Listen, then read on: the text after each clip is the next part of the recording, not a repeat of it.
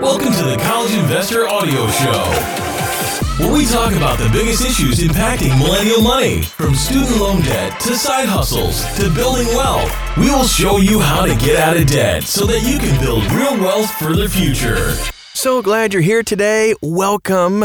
And today we talk about how to balance student loan repayment and investing. This should be a good one. Let's get right to it. So, if you have student loans outstanding but are also looking to start investing in the stock market, maybe in some crypto, real estate, or other types of investments, you might be wondering how to balance student loan repayment and investing. There are, of course, a number of different factors to consider, and the best answer will not be the same for everyone. So, today we'll look at a couple of situations where you might consider completely paying off your loans, as well as scenarios where you might be better off investing your extra money. That way, you'll be able to make an informed decision for your specified situation. First of all, the many places to invest your money. If you're in a financial situation where you've managed to set up a budget, have extra money each month, you might be trying to consider how you should best invest that money. Here are a few recommendations. First, you're going to want to set up a, an emergency fund of at least $1,000. That way, you can handle small to medium unexpected expenses without blowing up your budget. Next, start to eliminate higher interest credit card debt and other consumer debt. After that, the decisions start to get harder. Expanding your emergency fund, saving for retirement, investing, paying down student loans, or your mortgage in a kid's college fund are all reasonable places to put your money. So, for the purposes of today's podcast, we'll focus just on the balance between student loan repayment and investing, primarily in the stock market. Here's when to pay your student loans first. Just a few situations when it might make sense to completely pay off your loans. High interest rates. If you have private student loans with a high interest rate, pretty much above 8 to 10%, it may make more sense to completely pay those off. Struggling with credit score. If you're looking to buy a house and or you're struggling to improve your overall credit profile, you might want to pay off your student loans. Removing your monthly student loan payment will lower your debt to income ratio and of course, in turn, improve your credit score. Low balance. If you never had a very high student loan balance or if you've already paid most of your balance off, you can consider just finishing them off and being done with them. Going debt free. For many people, myself included, being completely debt free is a personal goal. If eliminating your student loans would give you a great amount of personal satisfaction, go for it. you can use our loan payoff calculator too to explore some more scenarios about how long it will take you to pay off your loans under your current payment schedule or if you make additional payments. Then that can help you decide what might make the most sense for your specific financial situation. You can check out that calculator at thecollegeinvestor.com.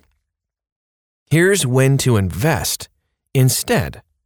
So, the main reason to keep making your regular monthly payments on your student loans and invest instead has to do with rates of return. If you're paying 3% interest on your student loans and can earn 8% investing in index funds in the stock market, overall, you will be financially better off taking your extra money and investing it rather than using it to pay down your low interest student loan debt. Here are a couple of scenarios where this might be the right choice for you. Low interest rates. Investing rather than paying off your student loans only makes sense if you can get a higher return in the market. And this requires that your student loans be at relatively low, less than 5 to 7%, interest rates. Solid financial situation. You'll want to make sure you have a good handle on investing and an overall healthy financial situation. Investing in the stock market can be volatile in the short term, so make sure that you're in a position where that will not affect you. Forgiveness plan. If you're already in a student loan forgiveness plan or think that your student loan balance will be eventually canceled, then it just makes sense to make the minimum payments and invest your money in other areas. Factors to consider. As you look at how to balance student loan repayment and investing, it's not always a straightforward answer that will be the same for all people. Instead, here are a few questions to ask yourself. Can you refinance your student loans to get a lower interest rate? Do you have an emergency fund that can handle unexpected expenses that crop up? Are you organized and savvy enough with investing to get a higher rate of return? How much will removing the burden of student loan payments benefit you emotionally? How will either decision affect your tax liabilities? The answer will be different for everyone, of course, but honestly reflecting on these questions can help you decide what makes the most sense for you.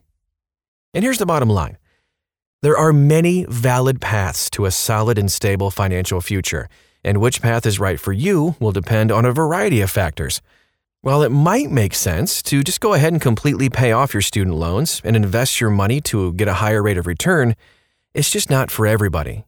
Take a look at the factors we've discussed and spend some time reflecting on the questions that we listed before. That will help you make the right path for your unique financial and life situation. You can find those questions, copy and paste them into your own Word document right in the middle of this article at thecollegeinvestor.com. You can see all kinds of tips and tricks and also investing tips as well, and even over 100 ways to set up your own side hustle. It's all there at thecollegeinvestor.com. Thanks again for stopping by today, and we'll talk to you again real soon.